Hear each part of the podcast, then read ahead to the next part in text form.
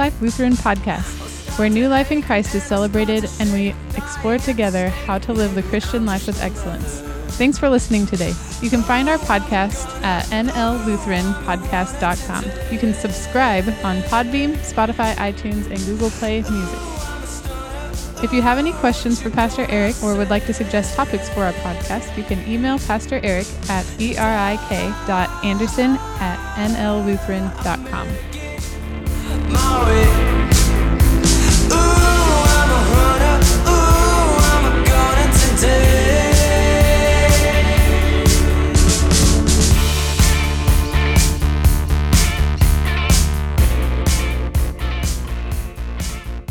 All right, well, welcome to the New Life Lutheran podcast. This is Pastor Erik, and we are interrupting our regularly scheduled programming for a little bit of a change of pace. We just started our table series last week, um, which is where we are continuing to explore our strategy here, and we're exploring our life together in smaller groups.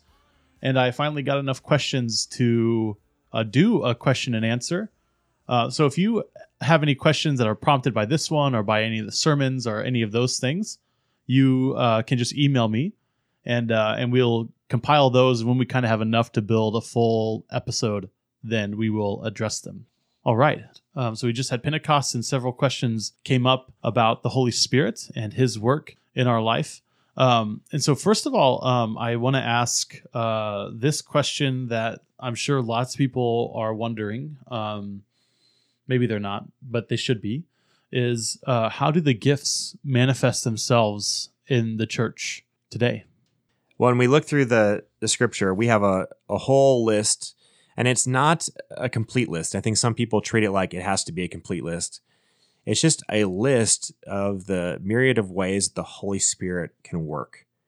And there's whole there's a whole bunch of them. There's there's things like like teaching and caring and uh, some of them are even being successful in finances and just being generous in that way i mean there's there's all sorts of things that are offered to us as spiritual gifts which are, are the workings of the holy spirit within us it's part of that gifting that uh, christ promised us as believers and so of course they're still active some christians would say they stopped but i, I, think that's that's one of those things where you try to put a cap on God. And I think that's always an unwise posture to have where we think, like, you know, God used to work this way, but now he can't work this way. I mean, when you use that type of language, that's going to put you in a bad space. So I'd say God still functions however he wants to function. However, there's certain spaces, there's certain places, there's certain regions of the world that he doesn't have to function in, in some of those ways anymore. If it was beneficial, right, the gifts of the Spirit are, are used to build each other up and to move us forward as believers. And so if they aren't going to be helpful, then they aren't required. And so, yes, they still work just the way they used to. They can still work the way they used to. We just don't experience them exactly the same because, especially in America, it's not necessarily necessary. And so, the easiest example are things like speaking in tongues. And so, there we see in Pentecost, we talked about this this last Sunday, where that happened, right? It was an amazing proof, it was an amazing sign to the people gathered for, for Pentecost that something was actually happening, that God was really working. Everyone heard them speaking in their native tongue. And so it was this amazing thing where the Holy Spirit showed up and showed off, and, and people believed, and thousands were added to their number that day because God worked in a powerful way. And so in that moment, it was for the benefit of the people. Uh, in the modern day, we live in a society where most people can communicate to each other. It's just very, very, very different. And so, much of that stuff, I would say it probably still happens. I've never experienced it personally. I've talked to people who who have experienced it or or have that gifting. I don't. Uh, Paul talks about the fact that he had that gifting, but he also says that there's other gifts that are better and, and more significant. And so we need to be careful with that too, to not go down this this rabbit trail of that's the only way that you know you can be a believer because that's not true. If you speak in tongues, that's the sign of the Holy Spirit. That's taught in a Pentecostal setting, and that's that's a falsity. It's not biblical at all. Uh, we're told that people are given unique gifts to build up the body, and so those gifts are still around. those gifts are still evident. There's some that aren't as normal anymore. And so we see things like once again that that speaking in tongues isn't normative because we live in a, a country that everyone speaks English for the most part. And so I don't really need to use that gifting to communicate God's truth. And uh, so yes, they're all available. They're they're all around. God can do whatever He wants to do, but there's some that aren't as normative anymore because they aren't necessary for building uh, people up at this point in time. Now, if you travel to different countries or you talk to missionaries, it's probably a different story because in those contexts, uh, that is going to be more beneficial.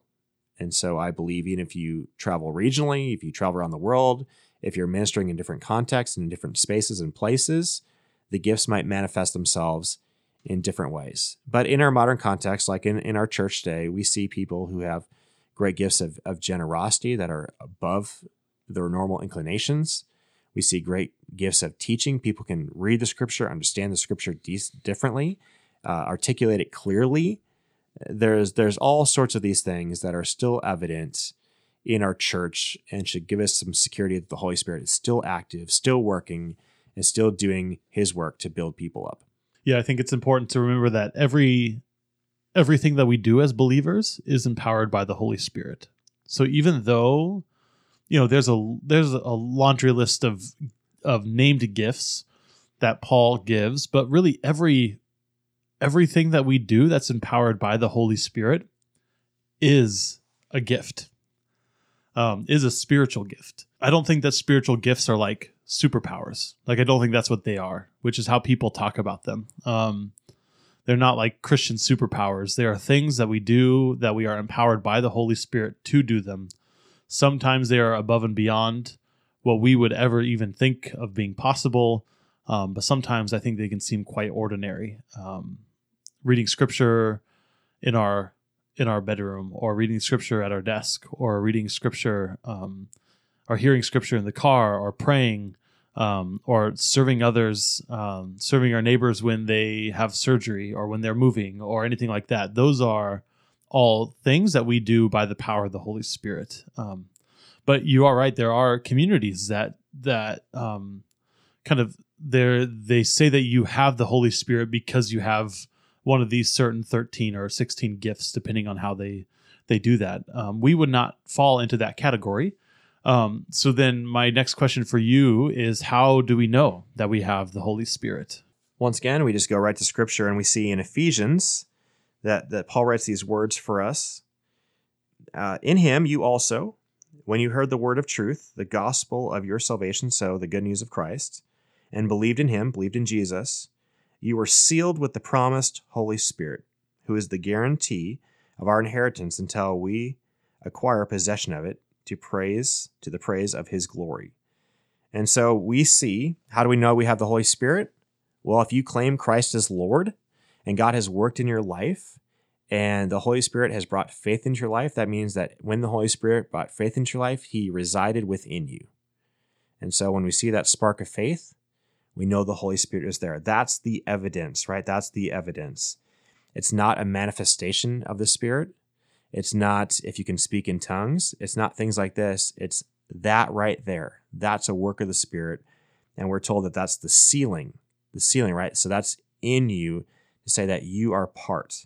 But there's a secondary question is can that seal essentially be broken?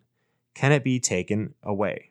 And so we see in scripture that there's a lot of warnings about the Holy Spirit a lot of warnings about uh, the denial of the faith, removal of the faith, and things like that. And some people say, some different church traditions say, some di- different denominations would say, once you're sealed, it cannot go away. But as Lutherans, we actually don't believe that. Uh, we believe that you cannot accept Christ. We don't use that term. We use the word receive, right? So God comes to us, the Holy Spirit comes to us, it works on our heart. We are dead in our sins, right? So only the Spirit can rejuvenate us the only thing that we can do is reject God. So, like I said, if you don't want a relationship with God in this life, you don't get a relationship with God in the next life because God will give you what you want. But that's true also if you were raised in the faith. You're baptized as a young child, you were raised in the faith, the Holy Spirit began to work inside of you. And you went to confirmation, you confirmed your faith, you did all these things, you went to youth group, but then you went to college and you decided it's all a joke, right? I don't believe it and I reject it and I move on. And once again, God will not force you into heaven against your will. If you reject God, He will give you what you want. And you have kicked the Holy Spirit out. And so that can happen, unfortunately, in people's lives. And, and we've seen that. And that's that's the proof is through experience, through your life, through my life, we've seen people like this. People who are on fire for Christ, they were strong believers, and then all of a sudden, maybe something happens to them, or maybe they they read a book that's not the tr- you know truth, or maybe they get in with the wrong crowd, and all of a sudden, like I don't go to church anymore, I don't believe in God anymore, I, have re- rejected, I have shoved out the Holy Spirit. And as Lutherans, we believe that can happen. We don't believe that it can happen just because I sin or I make a wrong turn or I stop thinking about Christ for one second. It's it's not like that. That's that's a different philosophy. Ours is an intentional, ongoing rejection of the Holy Spirit, where you are literally disowning Christ, saying that I do not believe in Christ you are rejecting the purpose of the Holy Spirit, which is to draw you to faith. You are booting him out of your heart, and God gives you what you want. He's not going to drag you there. And so, yeah, it can't be taken away, but you can evict the Holy Spirit. Yeah, I think that the the question that I would, or the the way that I would a- answer this question of how do you know do you, that you have the Holy Spirit, is are you baptized? Then you have the Holy Spirit um, we as Lutherans believe that we continue to receive the Holy Spirit. We don't believe that the Spirit is um, static, that once we have Him and we are filled with Him, we are like 100% always completely filled and we have access to Him as if He were some sort of spiritual power. Uh, we do not believe that. We believe that He is a person and that He is dynamic and that we continue to receive him through the means of grace, through the word and the sacrament, um, through the forgiveness of sins. So, um, if if you are baptized, then you have the Holy Spirit, and you continue to receive the Holy Spirit through um, the Scriptures, uh, the preaching of the Word, and through the sacrament, and through confession and forgiveness of of sins. So, my question is, my question would be, do you have those things, or have you um, have you been baptized? Then God has promised you His Holy Spirit. You have Him. That's it. It's a promise. Um, so you have access to Him. Um, you have access to the very presence of God uh, through the Holy Spirit. So um, that's how I would answer uh, that question. And I think, Pastor Ben, that you hit the nail on the head. Um, that we, um, as Lutherans, do believe that we can resist and that we can push away. Um, thank God that He makes us alive in Christ. Um, but the problem still persists that we can we can still say no and we can always resist. Um, so even though we are promised the Holy Spirit, we can in fact lose lose Him by our own um, stubbornness and by our own uh, uh, desi- uh, following of our desires um, towards sin. Um, so yeah, we don't um, we don't buy into the evidence uh, by gifts, but we do buy into the promises of God that uh, through baptism we are baptized with water and with fire, um, and given the Holy Spirit through that. On a secondary thought on that too, uh, we talked about this idea that you can basically evict the Holy Spirit, and that doesn't happen overnight. For most people, that is a, a slow, drawn out process. And this is why it's so important to keep living out your baptism and reconnecting with the church to receive the sacrament, right? Holy Communion, to come and hear the word of God and to continue to be influenced by it because it is a slow burn. It is a slow track off this. So some people will be like, hey, I'm, I'm not going to go to church for a while. I'm not going to participate in the divine service, whatever that might be. And then slowly over time, it becomes more and more sporadic, and they're getting more and more disconnected from God. They're slowly kind of shoving the Holy Spirit out, and then there's the complete removal. And so, if you have this fear within you that you're like, oh, I don't, I don't want to go that far. I'm afraid that I might walk down that path. Stay connected. Stay connected to the body of Christ. stay connected to the people of Christ, stay connected to your local church body, and you won't run into this problem, right? When you have doubts, that's fine. Be open and honest and have those conversations, but don't just get immersed in a book or an ideology, disconnect from everybody, start dating somebody, believe everything that they believe. It's important to really take this seriously. Really take this seriously. Stay connected, and uh, and then you'll never have to worry about this. Yeah, and also don't um don't don't look for an internal witness. Don't uh, and I actually come from uh, a tradition. I grew up in a tradition that uh, valued and necessitated a kind of um, emotional experience. Um, and that's how you know that you have the Holy Spirit is because internally you feel um, something, you have emotions about something, and your heart is strangely warmed. Is the language. The nice thing about Lutheranism is that we let God do all the heavy lifting.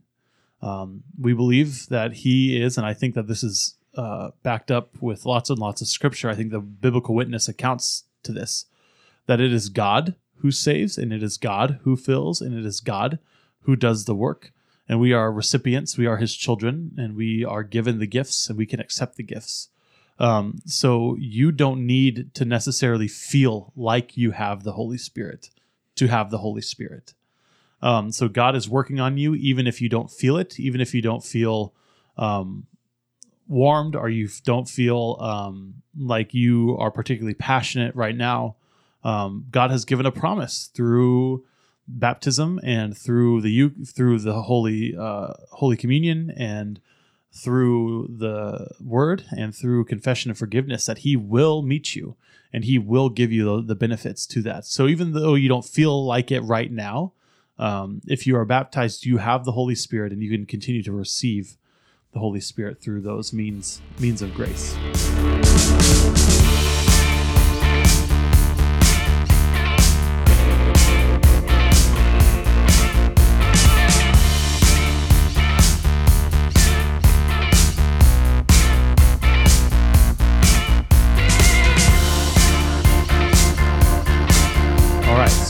Question um, about the Holy Spirit is: if you if you don't demonstrate the fruits of the Spirit, do you still have the Holy Spirit? Well, there's kind of two truths there tied up, and I think we need to understand them both. Is that we're told in James that faith without works is dead, but we're also told elsewhere in Scripture that works without faith is is dead as well. And so we have to land on both sides of those coins to really understand it. But we also see that fruits are the natural result of the Holy Spirit's work. All right, so it actually offers us a benefit. It also offers the world a benefit. So for us, it gives us confidence, right? So when the Holy Spirit works in our life and we see the fruits of the Spirit evident in our life, that should give us confidence confidence that we're a part of Christ.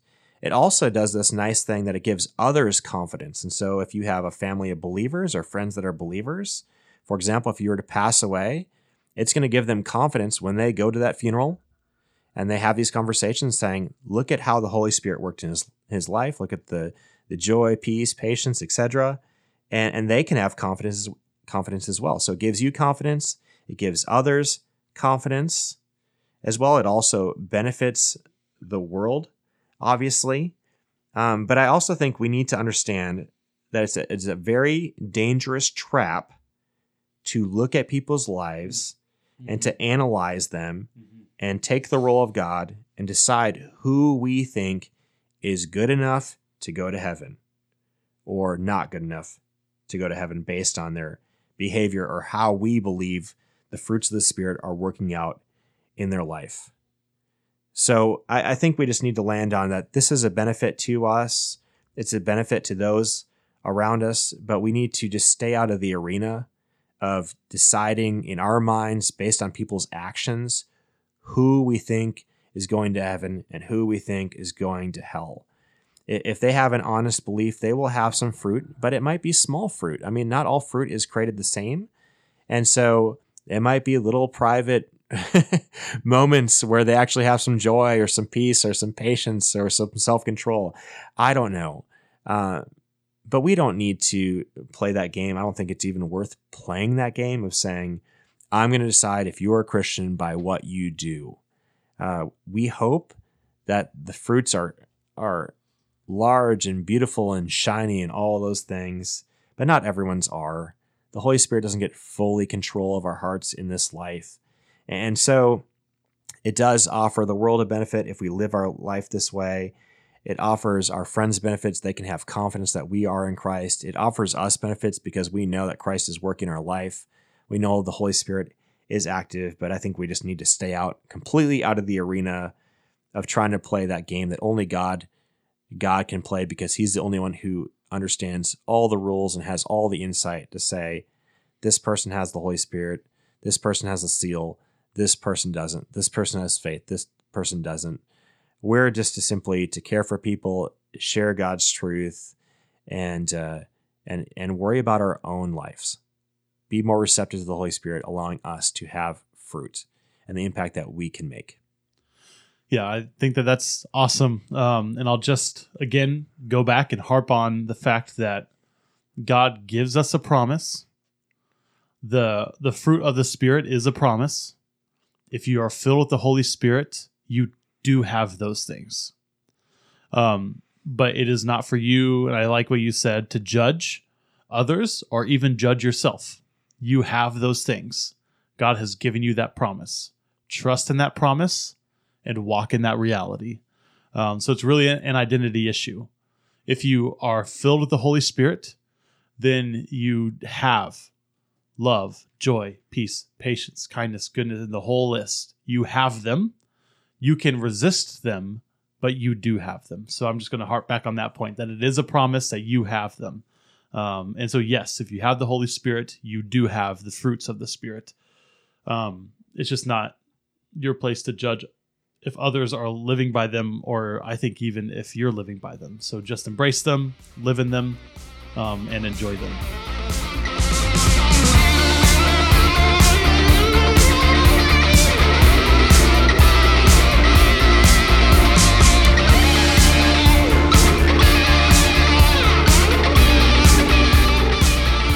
Last question is a subjective question, um, and it's phrased this way have you ever experienced being in the Spirit? So, this is a, a term that I don't think we really use too much around a Lutheran church, or at least I, I don't throw it around a lot for sure.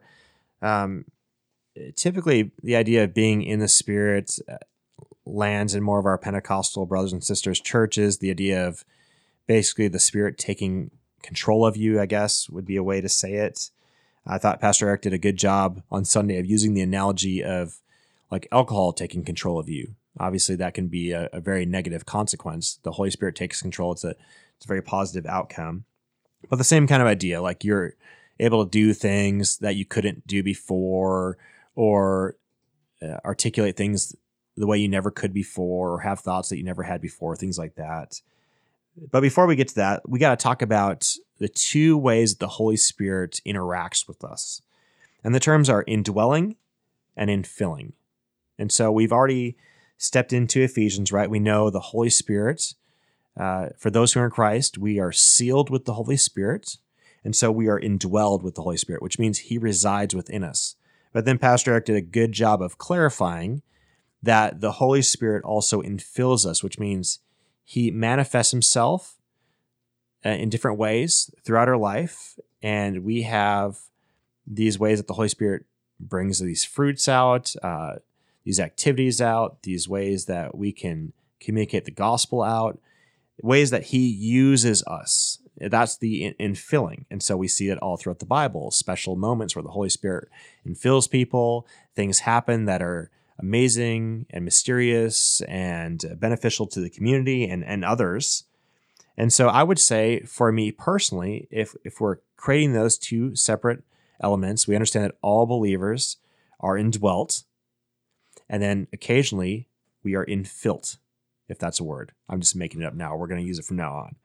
But if you are infilled with the Spirit, then God does stuff with you. And so um, I would say it happens to me all the time. It doesn't mean that I don't have awareness of what's happening with me. But it happens very often when I'm studying scripture. I'm preparing a sermon uh, most Sundays. And so I'm I kind of run up into a roadblock. I've read the scripture hundreds, maybe thousands of times in my life. And I'm like, okay, what is this saying that's going to be transformative for the people? What is this saying that not everyone knows already, or it's beyond the, the basic truth? And that's where I see the Holy Spirit show up in my life. Is I see all of a sudden him revealing things to me for the first time I've never thought of. I haven't read them in a book. I mean, it's just like he's opening my eyes so that I can transfer this truth into people's hearts and minds so they can experience the transformation that God has to offer for them. And that's why oftentimes I'll have people say, I've never heard it said that way. I've never heard it communicated that way. I've never thought of it that way. That's not me. That's not because I have some amazing special gift. That's the Holy Spirit using me as a tool to communicate His truth. I've also seen this happen too when I'm talking with somebody and maybe they ask me a tough question. It's someone struggling with their faith, or maybe someone who doesn't even have faith, and they're asking me questions. And sometimes I've written them down, sometimes I've verbalized them in situations like this. And all of a sudden, I come up with a way better response than I ever should. And that's the Holy Spirit working through me. I mean, I've literally gone back and read some some responses that I have written down, and I am like, "Whoa, who wrote this?" And it was me. But it wasn't really me, it was the Holy Spirit working through me when they're when he's infilling me and, using me as a as an as a tool to communicate his truth. And so I would say yes, but probably not in the context like like this is inferring like have I uh, lost control of my body? Have I laughed outrageously until I was crying because the Holy Spirit? Have I spoken in tongues?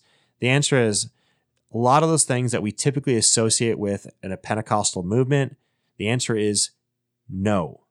But does the Holy Spirit use me? Of course. Does he do amazing things that I don't understand? Yes. Are they verifiable? Absolutely. I've gone back and looked at these things. I'm like, wow, I can't believe that happened. I mean, that guy 10 years ago, uh, how did he write this? And the answer was, I wasn't necessarily that smart. I just was open and tuned in to what the Holy Spirit had for me. And so the answer is yes, but maybe not like the way this question is inferring, like I have lost control, like the Holy Spirit had uh, taken over me, like a small batch whiskey or something.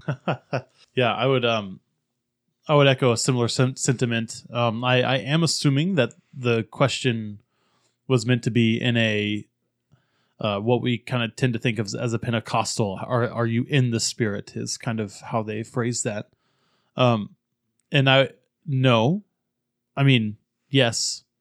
I've never I I have not had ecstatic experiences like that of um uh, our Pentecostal brothers and sisters. I've not I've not had those experiences, although I have been around um, those communities a lot in the past. So I have not personally had those experiences, but have I been in the spirit? Yes, often, all the time.